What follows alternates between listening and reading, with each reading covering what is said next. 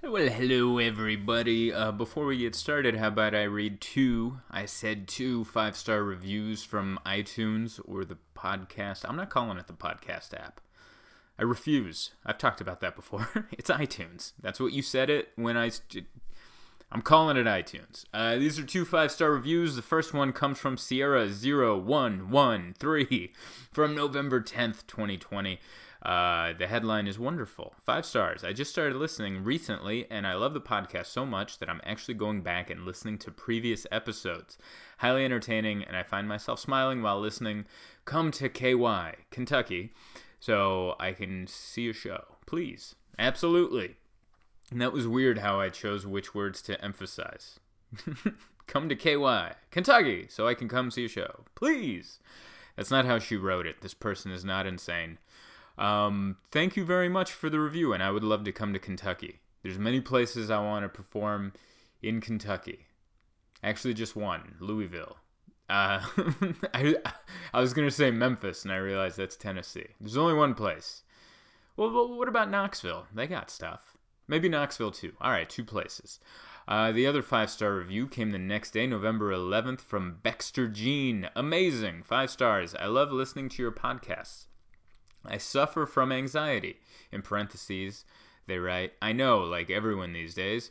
But yeah, that and I have PTSD as well. Yay, me! Okay, not making this about me. My point is, I listen to you all the time and it helps get me out of my head. I listen to you while I'm driving or working or anytime I'm having a hard time. So thank you for being so awesome. Please come back to Michigan. Thank you so much. Uh, sorry you suffer from PTSD and anxiety, and I'm glad my nasally voice helps get you out of that. Uh, and yeah, I want to come to Michigan. I want to go back to uh, there's that comedy club outside of Detroit um, Mark Ridley's Comedy Castle in Oak, Oakson. Ah, damn it, I forgot the neighborhood. See, I'm out of the business for like six months or however long this pandemic is, and I've forgotten venues. Mark Ridley's Comedy Castle, Royal Oak, Michigan. There it is. Uh, especially other parts of Michigan, like Ann Arbor, where the big house is. Kalamazoo. I performed at the college there. That's where Tim Allen sold cocaine before uh, becoming the Tool Man. There's history in Michigan. Uh, also, I, I, I, am fascinated by the city of Detroit. Um, those are the two reviews. If you'd like your review read aloud before the start of the program, uh, then go to iTunes or the podcast app and leave a five star review and a comment, and I'll read it right here. Even if you read a crappy or if you leave a crappy review, I'll still read it but don't. You know? You listen this far, you might as well support me. So leave a five star review. Uh, other than that, um, the uh, the the latest special that I released that was actually recorded many moons ago, Dancing with Drunks, is doing well. We're at 113,000 views after it's been up for two weeks, and we've raised I, I believe thirteen hundred dollars, maybe a little more than thirteen hundred dollars for Toys for Tots. Our goal is five grand, and we have a little more than a month to get there, and I know we can do it. Uh, so go to go to YouTube, go watch the special, go donate. Uh, Modern Male, of course, is still up there, killing it. 1.6 million views. That is uh, that is very exciting. Um, also, I put up a vlog from my travels in Wisconsin, which I'll be talking about here as well. Uh, but go check out the vlog. And go subscribe on YouTube. If you're wondering how to support me, you go to YouTube and you hit uh, subscribe. That helps a million. If you want to help 2 million, uh, join the page. It's like YouTube's version of Patreon. There's three tiers you can get in on: a buck ninety nine, four ninety nine, and nine ninety nine a month. Uh, each one has different uh, perks. Go check them out, or just subscribe. It helps. Okay, okay, okay. Hit the music. This Week in Zoltan. Hey, we are here. Welcome to the show. Welcome to This Week in Zoltan, episode 311, coming at you on a beautiful November afternoon. November 18th, 3.35 p.m. I've had 7,407 steps on the old Fitbit, and guess what? I hurt my foot. I went for a jog, which you're not supposed to. Stop running. How many articles have been made about how bad running is for you? Apparently, running will, will kill you, except for all the old people I see that still jog. You know who I'm talking about? These old people with leathery skin out there with little bitty shorts on, even in the winter, even in the rough San Diego winter when it dips into the 60s, maybe the high 50s. They're still out there in their little shorts and their thin legs with their leathery looking skin, and they're still jogging. But somehow, me at 33, I went for a run last night made it all of uh, i'm gonna lie to you and tell you it was a four mile run. That's how far i went. I ran three of it. Um, but i hurt like this outside part of my foot. This i don't have health insurance so this is how i have to like get aware raise awareness for my injuries. I uh, the outside rim of my foot hurts incredibly i hurt it last night running it was first my ankle kind of like the back of the ankle towards the Achilles tendon was hurting, and I ran through it because I'm a toughie. You know, I don't, you know, I don't like to promote it, but I'm kind of a badass. So I, uh, it was, I messed my ankle up, but I ran through it and I finished it, and then went to Emma's. We went for a walk. And then this morning I woke up and the outer rim of my foot hurts like someone beat it with a sledgehammer and I walked a little today and it sucks. I'm definitely not running tonight. Don't run, everybody. Get an elliptical. Get one of those straps that goes around your waist so you can get abs. It just jiggles your gut while you watch TV. Get one of those. Do not run.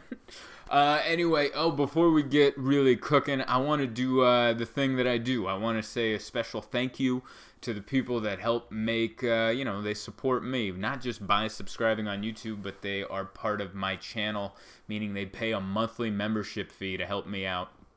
Um, and I want to give a shout out. This is one of the perks of being at the cat person level, nine ninety nine a month, along with a weekly live that we do on Mondays, which is pretty exciting. Uh, uh, here's a special shout out: Linda Roberts, Laura Nystrom, Stephanie M, Julia Vina, Isa Don, Ellen Chestnut, Renee Spalding, R.C. Woodshop, Craig Rappaport, Judy Dean, Marilyn RX, Diane Norton, Laura Rolfson, Annette, uh, Mary Garrison Quay, uh, Sarah Zanto, Alan Nugent, Laura Hornstra, Danny Cox. Thank you, thank you, thank you, thank you. Thanks for supporting. Uh, if you want to support, go to YouTube, subscribe, and look into being a member by clicking the join button. Okay, that's enough promoting. I did it in the beginning, but now I'm doing it again. It's over. All right, we have a life to lead, and uh, we got stuff to do. The last time I did a podcast was in Wisconsin. I was performing in Appleton during the election. Well, the election happened Tuesday, but this year's election uh, went on for days. They're still counting votes, but they have a president. They've picked Joe Biden. Uh, our votes have picked him. And uh, I was when I did the podcast, they hadn't officially named him. They were still counting all the mail-in votes, and he was picking up uh, ground in all the battleground states with all the mail-in votes. And uh, yeah, since then it's been we. The, every, I don't know. I I wasn't the only one, but I think everyone thought there was going to be a civil war and thankfully it hasn't happened. And I think if it would have, it would have happened already. I always like that's the thing with like these uh, these outrageous ideas that we're gonna go to war with ourselves. I always forget that at the core we're still Americans, and Americans by nature are more talk than action. I'm definitely that way. I have a million ideas. I've executed like two of those ideas. I talk a lot. I sit on this couch and I talk a lot about things I want to do, things I will do if certain things happen, and I probably do one and a half percent of those things. And I forgot that I'm a great representative of America and Americans, and we're all the same way. So all the people that are like, man, if if this person doesn't win, we're hitting the streets. We're gonna make a change. There's gonna be a civil war. You have to remember that a lot of people are lip service, thankfully. I'm not say, I'm saying that as a positive. That's a great thing about us. Cuz you know what? Lazy people don't hurt people. Active people hurt people. Busybodies hurt people. People with ADD hurt people. Lazy people don't hurt people because that's more effort than we're willing to put forward, but we will tweet about it. And I, I think that's good. I, that's why I think Twitter is a positive. You get your you get things off your chest to strangers without going out in the streets and punching a stranger. Which what's better than that? I'm starting to think maybe Mr. Rogers had his hand in Twitter and social media. It's a way to go into a room and yell without hurting anyone's ears and without punching someone in the face. It's a wonderful thing. Um, but yeah, the uh, performing in Wisconsin was weird. Well, we had five shows, low turnouts. Uh, it was Thursday was as I don't know if you saw in the travel vlog that I did, but Thursday night we probably had, I think we counted as 23 people on Thursday night, and there was a Packers game. The election was going on. There's a pandemic and an impending civil war. So the joke I made, I was like, well, you, this audience in front of me was pretty much like the people on the Titanic that stopped to listen to the violin player before going into the lifeboats. That's essentially what they were. And um, it was a fun weekend. It was fun to do stand up, but also it was just weird. I just felt. I think everyone was as tense as I was. I think every audience member that I performed in front of stared at a map of the United States for as long as I had, watching the counts, doing the counts, blah blah blah, flipping channels. What's this channel saying? What's that channel saying? What do I tweet? Who's reading? It was nonsense, and I think everyone was stressed out. And then uh, the one show that I really enjoyed was Saturday Night Late Show. That one made me feel amazing, and it kind of brought the whole weekend around. And there was an audience member in that show that drove from Arkansas. 12 hours to come to my show in Wisconsin, in Appleton. And I was thinking about it, going back to the low ticket sales, you know, I could sit here and blame it on the Packers game for Thursday, the election and the pandemic and the impending civil war for all the other things. But truth be told, the last time I was in Appleton, two years ago or a year and a half ago, ticket sales ticket sales weren't that strong then either. I I had more people. I shouldn't say that. I had. It was weird. I had four people drive very far to come see me in Appleton. The young lady from Wisconsin or from Arkansas being the furthest away. She drove 12 hours to come see my show. I had two more people drive from uh, St. Louis, which is like I think they said four or five hours, and then another couple people drove from uh, Minnesota, which they said was about five hours. So I was like, that's crazy that I can't sell tickets in Appleton, but I can sell tickets to a show in Appleton from people in states far away. I don't know what that means. If I had a tour manager, we'd run some analytics and understand what the hell that even means, but that's not in the budget. All right? I spent all my budget on that. And for the people on podcast land, I am pointing to a portrait of my face, which I actually didn't pay for, but it worked for the joke right there. Um, it's good time in Wisconsin, weird time. I, I got my COVID results. They took forever to come back. No COVID, which is good. Made me feel positive about myself. It made me positive about being negative. Nothing will make you feel positive like testing negative for COVID. Who am I? These are like dad jokes I'm dropping. I do. I, I need four kids. I need four children, and the only thing I have is a sleeping Jessica behind me. I don't know if that right there. That's Jessica. She is passed out, and if you hear some snores, that is her coming at you. But I don't know. Uh, I wrote down a bunch of stuff about the election, and I know I'm way too optimistic. I'm going to put that out first. I've been optimistic my whole life. It's how I've been raised. All right? My mom always just taught me no matter what bad thing would happen, she would find like the one positive thing and like harp on that. She'd go, "That's good." Or the hope of something positive. She would harp on that and go, "That's good," right? And I'd be like, "No, the world's on fire." And she's like, "No, this one thing's really good." And I actually think this Biden victory is a way for us to come together. Not because of Biden being who he is, just that now both sides of the aisle have felt victory and defeat. In the last four years, the people that voted for the winner this year feel the way Trump voters felt in 16.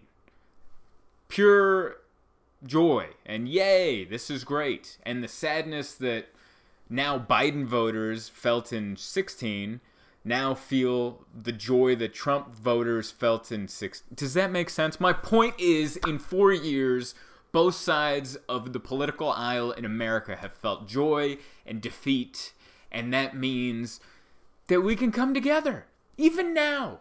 Even now, no matter who you voted for in this last election, whether you voted for Trump or Biden, whatever side of the political aisle you're on, you're still sitting on the couch going, I can't believe 70 million of my countrymen voted for that moron. Because that's how many votes they got. One got 70 something million, the other got 70 something more million. We're split. But that's something to come together on, isn't it? That we're both feeling the same feelings, right? It's like your right leg and your left leg. You need both of them to walk. Unless you're a hell of a good hopper. So you might as well, you know, we don't have to agree, but we can agree to disagree to move forward. Is that too positive? I think I've been sipping too much coffee, but I'm coming off very like uh, Tony Robbins. Robbins, you know what I'm talking about? That big mongoloid on Netflix, who had all those cassettes in the '90s, motivating people to start their uh, their Avon business or whatever it was back in the 90s. Um, I don't know. I just really think like all this could bring us together. And I I really thought Biden wasn't to win. Just I don't know, just out of not being optimistic, I guess. And I thought Bernie Sanders or one of the other Democrats would have a better chance. But I I misunderstood the fact that Biden's whole race was just about being bland, which is what we need in politics. I mean, so many people have tweeted, like, make politics boring again. And I'm for that. I just tweeted now, and I, I believe this, like, if, if Joe Biden was a color, he'd be the color that, like, hotels pick to paint their rooms. Like, it's nothing remarkable. It's nothing you'll remember. It's nothing you'll Instagram or take a photo of. But it's also something that won't keep you up at night. And I, I guess if if if uh, if you're a big Trump fan, maybe a Biden victory would keep you up at night. But I, I'm gonna take a wild guess. Uh, I think for America, it would just make people go, I guess. Like I was listening to a news piece where they followed uh, some militia members around in Virginia, and they went to different polling places. And I really liked the the piece because they humanized people. You know, when you look at people just by their labels, it just they just seem incorrigible and unlikable and just purely the enemy. But then when you start talking and you hear them talk about everyday things and mundane things, and then you see that or hear them interact with people that don't have the same point of view, and you see that they're humans, it it it uh, I don't know. It just kind of it gives hope. It gives hope. I know that's too positive. Maybe I'm being too positive. We still we have two vaccines. No one's got any of them, but I feel I feel like there's hope for us to come together. I don't know. This is uh, both sides have felt the same thing, and I think there's an opportunity. I think the I've I learned two things from this election. First thing I learned is how incredibly unlikable Hillary Clinton was. Like if she would have just played it more boring and less dirty if like people didn't find out that she screwed Bernie Sanders out of the uh, Democratic nomination and all the other stuff that came out about her. I, I incredibly unlikable, and Joe Biden just came in off color, you know, off white. That's how he came in. Whatever color hotels pick their rooms to be. Eggshell? What's like a bland color? Just that whitish gray. He came in as that, and I guess more people were like, I guess that. I guess that. The way I voted was like, who would I rather have be my neighbor? Which one of these people will won't keep me up at night because I feel like one of them is going to be yelling in all caps at four in the morning, and I'd rather not have that. So there it is. But my whole message is we can come together. Politicians are supposed to fight. We're not supposed to divide amongst ourselves. We're just the everyman, you know? We're just a bunch of schmucks trying to enjoy our lives until it's over. Let's not waste any time hating each other because we voted for one guy or the other. Also, my big hope is that with this Biden victory, uh, we can go back to can we make fun of the president again without it being a political statement? I miss that. I grew up on that. I grew up on uh, like Jay Leno and David Letterman. I would stay up when I was in the fifth grade and the sixth grade, and I would watch the t- the late shows. And back then it was Clinton, and they were both making fun of him because he he's always cheating on his wife, and you know, and they would have all those jokes about him. And it wasn't like a political statement; they were just making fun of him because he was a dirtbag to his wife. And then Bush came along after that, and then they made fun of him because he like choked on a pretzel. I don't know if you remember that. And then wasn't there like a time where he couldn't spell potato, like in front of a classroom or something? Which neither can I, but I guess I'm also not the president. Um, but also, when they made fun of Bush, it didn't. Maybe I was wrong. Maybe I was too young at the time, but it didn't feel like political statements. It just felt like comedy, you know. And then Obama came by, and I think maybe with Obama it got tricky because he was he was black, African American. You know, if you make fun of him, is it is it like a racial thing? But he had stuff he could make fun of that had nothing to do with race. He had big ears. He had that weird cadence, that way he speaks. And then Trump came along, and I feel like Trump was the first time where it was like if you made fun of a president, it wasn't comedy, it was a political statement, which is a real shame because visually, Trump is the easiest target for jokes since, I don't know, George Washington. Like, just looking at Trump, from his hair to his complexion to his just body language, if you've ever seen him dance, like, easily the most easy president to poke fun at from just a visual standpoint, not even policy or the things he tweets or the things he says. It's a whole other compartment of things to poke fun at. But just straight visually, easiest president to make fun of since Washington, I think. And and that guy had a powdered wig and wooden teeth and a triangle hat. This guy was easier to make fun of, but if you made fun of Trump, it was somehow a political statement instead of just comedy. And for years, we've had to hear, you know, s- stay out of politics, stick to comedy, stay out of politics. And I was like, well, maybe politics should stay out of everything else. Because it's uh, if we make politics boring again, then you know there's only going to be like two comics that do political jokes anyway. Like back in the '90s, it was Dennis Miller, and I don't think anyone really understood what he was saying. I think they just said they were Dennis Miller fans for the same reason that some people listen to classical music in the car. They just want the people in the car next to them to think they're educated. I think that's what it was. I could be wrong. Once again, I'm just a guy with a painting of my face over my shoulder. But yeah, I would love it if politics stayed out of everything else. Because during the Trump administration, if I made fun of football, now it's a political statement because Kaepernick and Trump took thing in that.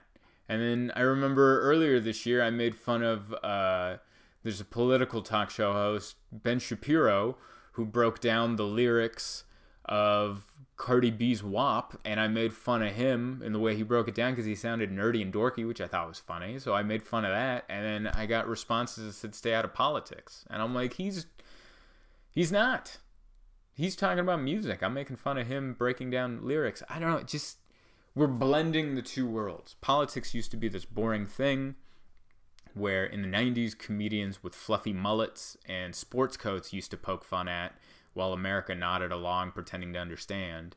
And somewhere along the lines in the last few years, sports, entertainment, politics, uh, music, pop culture all kind of blended into one. So for them to say stay away from politics, you're pretty much telling me to s- stay away from everything. Like wh- what's left to make fun of?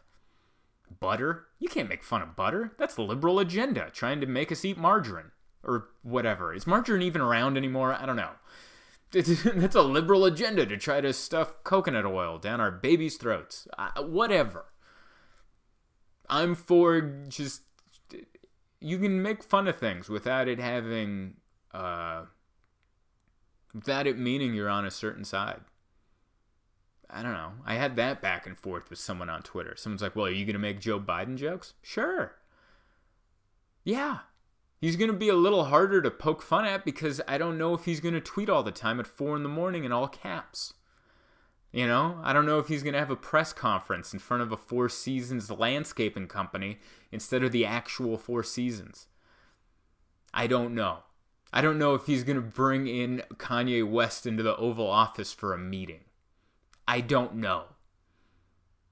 I don't know. I don't know if he's going to have a reality show where he pretends he runs a fake corporation. I don't know.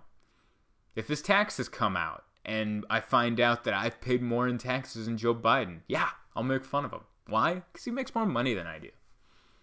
I it's yeah, let's go back to making fun of the president without it being a political statement. Because it's not. It's just the highest power, it's the highest office in our country, and we poke fun of that person. That's what we do. That's how this country got started, wasn't it? Not the top reason, but like after like freedom of religion and freedom, like it was down there. It was somewhere in there. I think in the United Kingdom back in the day, you couldn't make fun of the Queen. They'd put you in one of the in the the thing with the where your head's through a hole and your arms are there, and people stare at you. They'd put you in one of those if you made fun of the queen and queen and her wrinkly face. So we came to the we came to start America, where we can make fun of the president. And I think it would be very patriotic, and I think it would be very American of us to go back to that. Maybe I'm wrong, but uh, it's it's my two cents. Anyway, what other good stuff happened? Oh, I got my. Uh, this was exciting. Let me pull this up. Um, I got my first quasi death threat, which I've been waiting for for years. Let me pull it up here. Um, it's very exciting for me. Uh, da, da, da. Hang tight while I. Yeah, I should have had this up already. I get it. But I didn't. So here we are. It was while I actually got this while I was in um, in Appleton. I think I woke. Yeah, November seventh, twenty twenty. This guy sent this to me at seven a.m. Uh, this guy, I got yeah, I got my first death threat. Well, quasi death threat. It's not really a death threat. It kind of it, he he hoped that my body was found in a ditch. I don't know if that's a death threat or just I hope you die, which whatever. Um, this dude Joe Wilson. I also I don't know if I'm supposed to give out his name and his picture, but I'm gonna. I I don't know. Uh, this dude, I woke up to this message. He says, "You should stay out of American things and America." I hope to read about your body found in a ditch one day. And then that was it. That was the whole message. And this is the part I don't like. He blocked me, so I couldn't even respond. Like, don't you want to hear my response after you wished me death? What if, like, you know, we could keep it going and you could send a few more barbs my way? I don't get it. I had a few ways I wanted to respond. Genuinely, the way I, I initially wanted to respond was go, hey, are you in Appleton? Because if you came out to my show and I said something that bothered you, I'm sorry. I was just trying to be funny. Uh, and do you want to go to have lunch? That would have been my first response to this guy. Because I bet you if we sat down for lunch, had a beer, I don't think. I mean, I don't know. I shouldn't be arrogant enough to assume this, but I would like to think that afterwards he wouldn't be like, you know, eh, you know what, you're all right. Thanks for picking up lunch, but I still want to see your body in a ditch one day. I think he might backtrack on that. Or he sent this out of uh, you know he was drunk and he sent something which who hasn't been drunk at 7 a.m and sent a quasi death threat to a stranger via facebook messenger? I mean what world are we living in where you haven't done that? If you haven't done that at least once you haven't lived buddy. All right i don't want to hear about your war stories. You haven't lived life. Um, that was one of the responses i wanted to send. I wanted to just invite him uh, to lunch so we could, you know, bury the hatchet, leave with a high five or a socially distanced high five and go about our day. The other one I wanted to respond with was uh, I wanted to Photoshop a fake news article and it says uh, Zoltan Kaszas's body found in a ditch. And then in the article part, it says uh, the coroner has found out that uh, Zoltan's body was found in a ditch. He apparently died of exhaustion from banging Joe Wilson's mother. I, I would have loved to have sent that. Mainly because I like art projects. And I it would give me a reason to like uh, take a YouTube course on Photoshop. And then I could like build the article and it would, you know, give me something to do while I was on the road in Wisconsin, stuck in a hotel room. At least give me a Photoshop job to do. And then I could have sent that to him. And I think one or two things, if I had sent that to him, it would have made him either extra mad or would have made him smile, and he would have been like, "Ah, you're all right," which is all I could ever want. Um, but anyway, if anyone knows Joe Wilson, if anyone knows this guy or has a way to contact him, let him know I uh, I said sorry. I don't know what I did to make him so upset. I don't know what staying out of American things means. Does that mean staying away from politics? I don't know. I don't know what I did. Maybe I, I, I didn't trash football. I don't I don't know. I uh, I like Cowboys, not the football team, but like actual Cowboys, westerns. I'm into them. Who hasn't watched Shane and enjoyed themselves? Great western, by the way. Go watch that. But uh, yeah, tell him I said hello. And uh, I don't know where he lives. I'm assuming he lives in Wisconsin, but I don't know that for a fact. Uh, tell him uh, lunch on me. We can hang out. I th- I I think. And that's two good things. One, either I'll change his perspective on wanting to find my body in a ditch, or two, it gives him the perfect opportunity to put my body in a ditch. Which, hey, if I'd rather not die at 33, but I've done enough. I, you know, what else am I supposed to do? I got I have uh, I have two specials on YouTube that people seem to have enjoyed. You know, I got a couple albums out. Uh, I've been married and divorced. I got a chubby cat that I treat like a daughter. I've lived a full life. I mean, I'd rather not you take me out, but you know, if you had to, like if someone put a gun to my head and be like, "What else do you have left to accomplish?" I'd be like, "I." I mean, there's a lot left to accomplish, but if the question is, will I accomplish those? I can't just look you in the eye and be honest and go, absolutely. I think I could win this guy over. I take it as a personal challenge. I could win Joe Wilson over. Two beers. At the very least, not win him over fully. I'm not saying we're going to be best friends and sending each other Christmas cards and high fiving each other all the time. I'm just mean like like he'll be like, I don't want your body in a ditch. Or if your body is in a ditch, I hope it's a nice ditch. I hope it's on a major freeway where it will be found easily and then we can erect some kind of monument in memorializing your body in the ditch. I hope there's more death threats. I kind of do because death threats mean like you're getting more well known. That's the kind of way I take it, you know? Like there's a few things in the entertainment business that lets you know your stock is rising. Like one of the things like once you get the blue check mark on Twitter or Instagram, which I don't have that, that's like a level, right? And then there's like the level of like uh, when famous people start following you, like uh, um, Jim Gaffigan followed me on Twitter, which is like my proudest moment on social media. So that's pretty neat. He has the blue check mark, and he's one of the funniest people on the planet. Um, and then death threats, right? Blue check mark, uh, getting notoriety, famous people following you on social media, and death threats. That means you're like your stock is rising. So thank you, Joe Wilson. And please don't send him anything mean. Just, you know, just tell him I said hello. That would actually be funny. If someone actually knows this guy and they're just like, hey, Joe, uh, I heard from Zoltan. He just wanted to let you know that he says hello. And then tell him about the idea about the fake article where I died of exhaustion from banging his mom. I think he'd get a crack out of it. I think he'd smile. I think he'd get a chuck, a little chuckle, a little how do you do out of it. I believe. I don't know.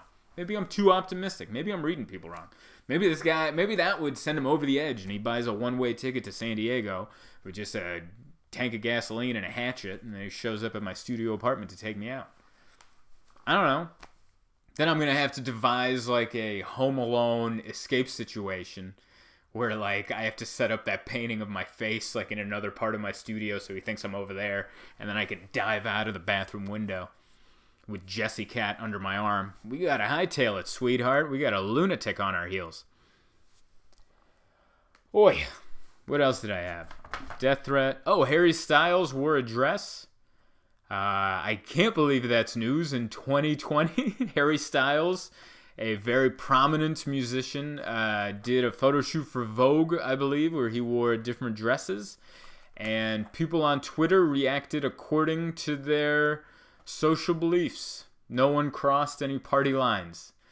Uh, Candace Owens, uh, Ben Shapiro said it's killing masculinity. Meanwhile, other people said this is great. And my opinion is this has been done.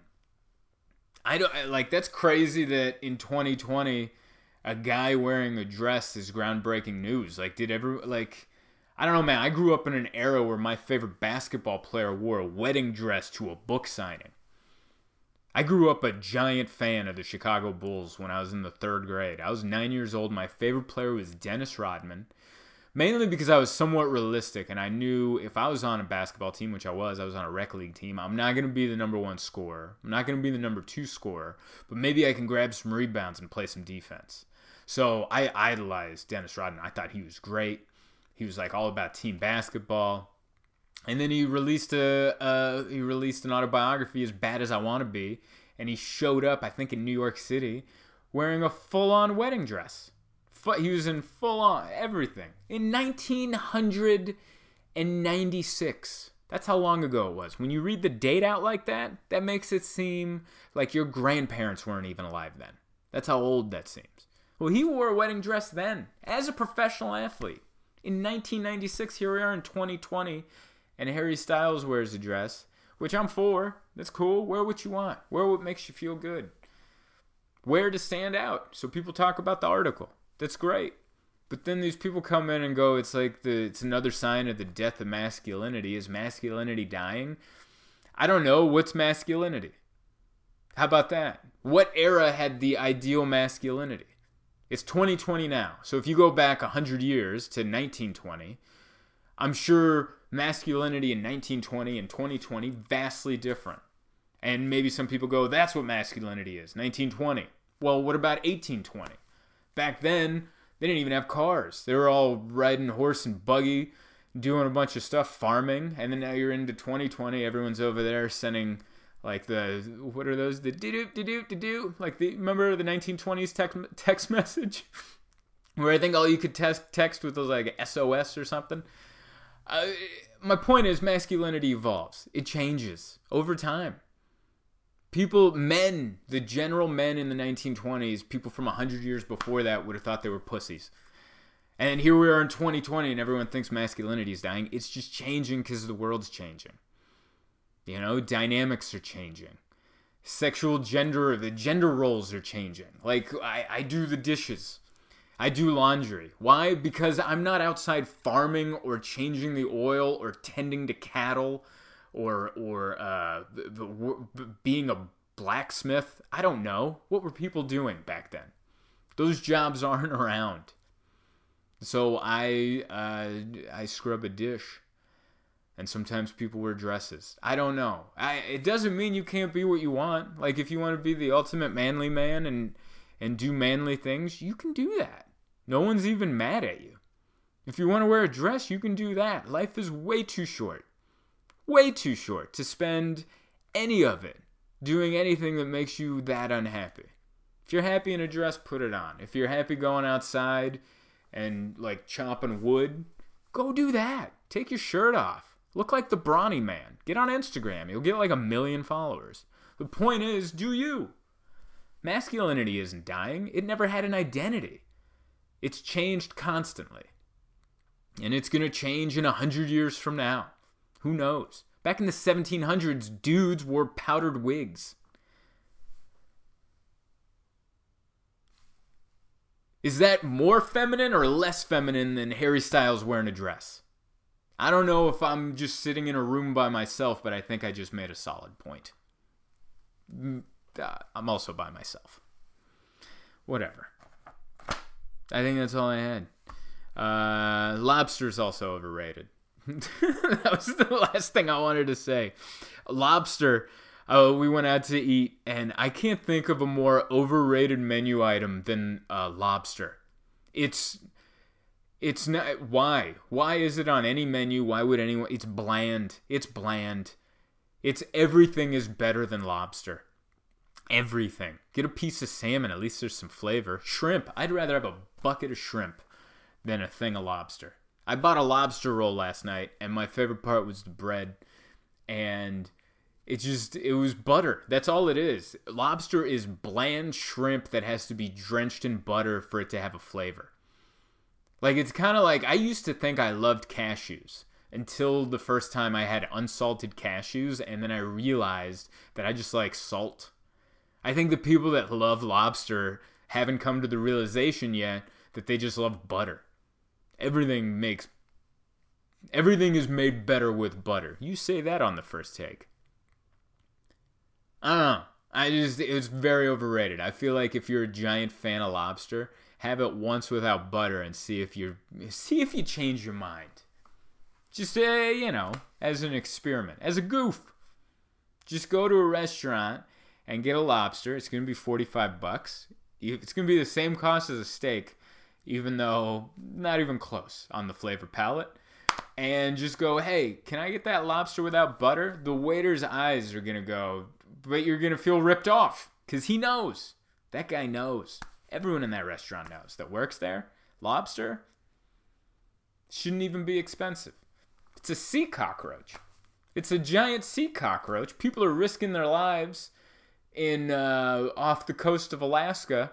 Or well, that's crab. Also overrated. Dungeness crab over. Why? Crab and lobster. If you love that, what you just haven't realized yet is you love butter, which is nothing wrong with loving butter. I love butter. But I can see through the 45 to 65 dollar price tag of lobster and crab and go, "Hey, hey, hey. I'll just have the butter." Instead, can you get some nice a nice loaf of sourdough bread, pour some butter over it? Charge me what you will. I bet you it's still going to come out less than crab or lobster, and I'm going to leave just as happy, just as full, just as many carbs. Maybe. Um, I think that's the show this week. I uh, hope you guys have enjoyed yourselves. I've definitely enjoyed being boisterous in front of you. Um, subscribe on YouTube. I don't know, follow me on all the social medias. Uh, and let's not hate each other. It's stupid. It's dumb. I voted for this guy. You voted for it. It's just whatever. Comedy's comedy. Politics are politics. No one calm down. There's no reason. Some people love Trump. Nobody loves Joe Biden. All right. Even his wife is indifferent. We just we just voted against the guy that yelled stuff and made it nerve wracking to be an American for four years. That's all. That's all. We're all kind of on the same page. So chill out already. Cheers, everybody. That's the show.